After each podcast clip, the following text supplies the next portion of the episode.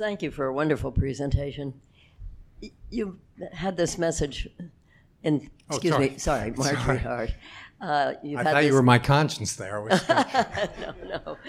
You've had this message in place for, I think, more than a, a few months now.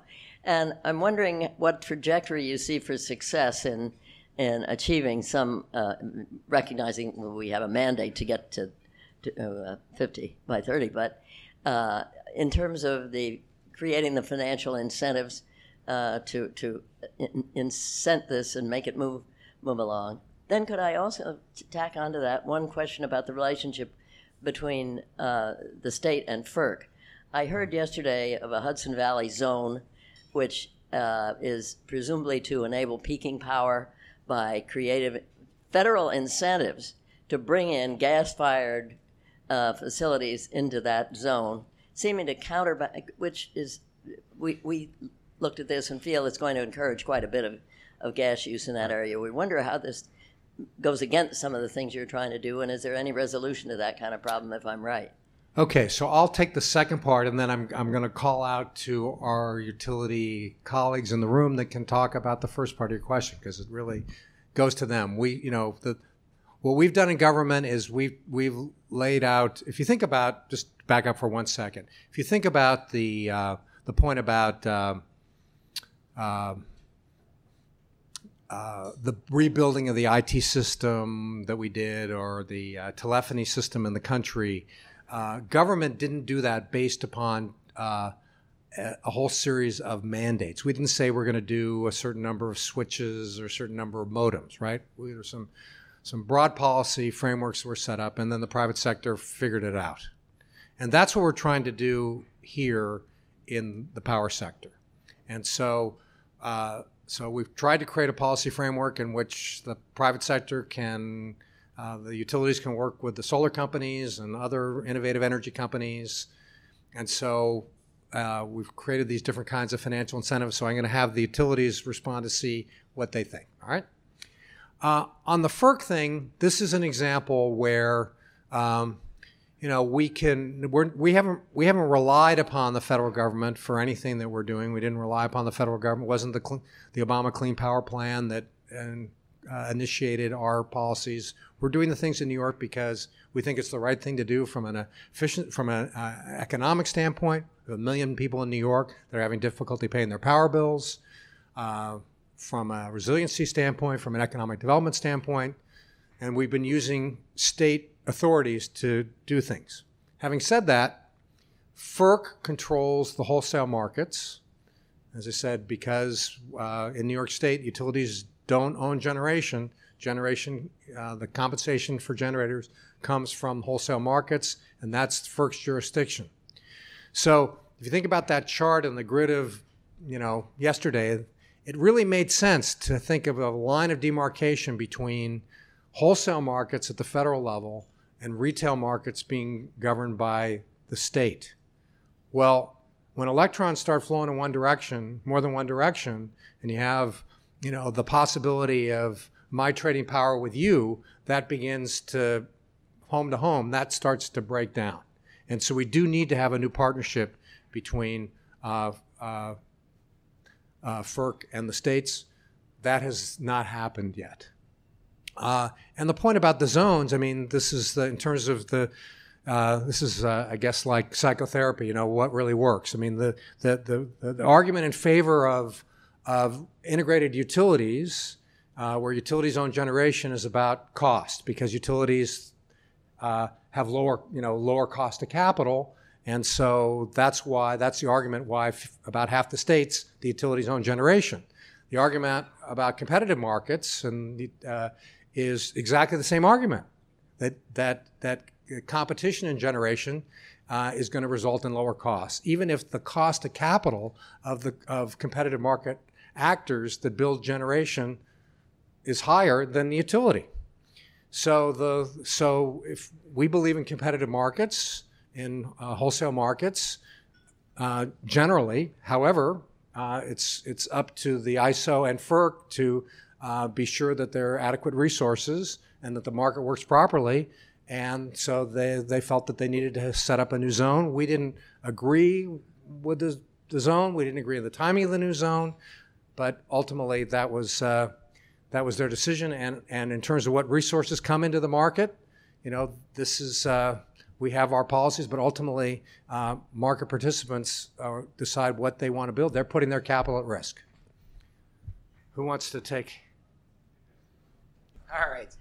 So, uh, John Bruckner, National Grid, and uh, I too want to thank you, Richard, for the presentation. It was um, it, it's it's always insightful when we hear from you, so I appreciate it.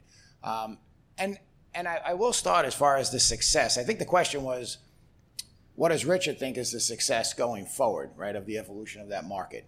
Um, so I can't answer for Richard, um, but I'll answer for National Grid, and and I think there's a couple of things that that have proven out. So first and foremost, I think we'll be successful. There's no question about it. I think we will be successful. Um, I don't know that I would put a time frame on it. You know, Richard says 50% by 2030. We'll get there. I don't I don't know exactly when we'll arrive, but I can tell you some of the things that are making it happen, right? So Richard talked about the dynamic of the policy and what what's keeping the, if you will, the paradigm the way it is, which is, look, you know, invest more, you earn more of an invest, uh, a return on that investment as a utility. But things are changing, right? So uh, through policy, we, we are now incented and we have earning adjustment mechanisms that go beyond just continuing to add capital. So the way we see our business is we do know that there is a place for investment. And it's not just for load or additional load or capacity to meet peak demand in the summer. There's reliability investment that, that needs to be made as well. So I think we do have to bucketize certain investments. So when we look at reliability investments, I think we may have to put them in a different bucket than investments for adding for peak demand and, and so forth. But those earning adjustment mechanisms is new. It's new for us as well. And, and it's significant. I won't go to the dollars that it provides this opportunity for, but I will tell you one thing utilities don't like to do is leave opportunity on the table. So we're not yet taking the advantage of what the what staff has provided for us in rates as far as an opportunity to earn the maximum return on those investments. But be sure we will. We will because it's the right thing to do, uh, not only for our customers, not only for us as employees, but also for our shareholders as well, which we need to be, be attuned to.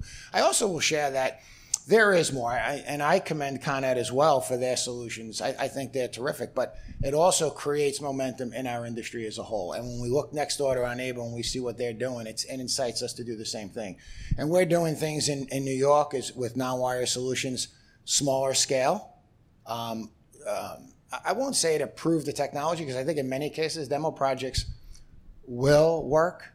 That's why we put them on the table but we need to prove that we can scale them. And then with our colleagues in New England, we too have solutions where we've thwarted additional capital where um, you know, if you take the island in Nantucket, we were looking at a you know hundred million dollar investment to bring in another cable, which would just be for peak demand in the summer. We've put that aside and we've gone through a battery storage solution, which will provide that same capacity, but we don't need that excess of hundred. So those solutions are there. I think what we need to do is continue to multiply those opportunities. They are there. Um, but again, balancing reliability and investment for for unutilized capital, if you will, I think we have to be a little more careful about. Uh, Stuart Nachmias for Con Edison. Uh, just appreciate the opportunity to be here and uh, agree also with many things John said. I just wanted to m- maybe bring a little reality uh, to the question. Um, and one of the examples uh, in the Brooklyn Queens demand management program is a place called Marcus Garvey, a low income uh, housing complex that really took advantage of the program and they participated. There's solar on the rooftops. Uh, they have a battery that's able to provide uh, resiliency but also peak reduction uh, for us. Um, and there's also a fuel cell uh, there as part of the solution, um, which is great, using National Grid gas to fuel it.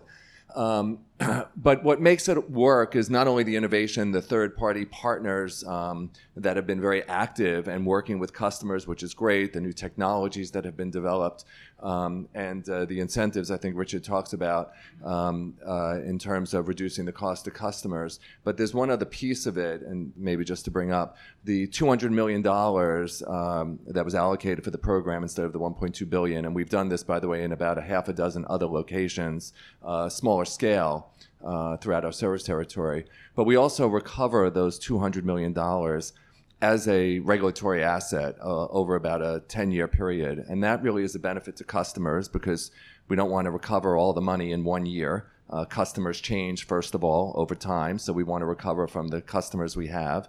Uh, we also want to uh, uh, recover it over the time period that there'll be a benefit that we anticipate from those investments uh, uh, and those assets that are put in place with the third parties. So that is a piece of the puzzle that really is beneficial to utilities uh, because it gives more certainty in terms of uh, the stream, both for customers and bill impacts, as well as as for utilities and financing that over that period of time. So I just wanted to add that to the equation. And I think as a package, it really works, and uh, we, we're working, I think, very well with many third parties in many different areas, uh, not only um, not only on these programs.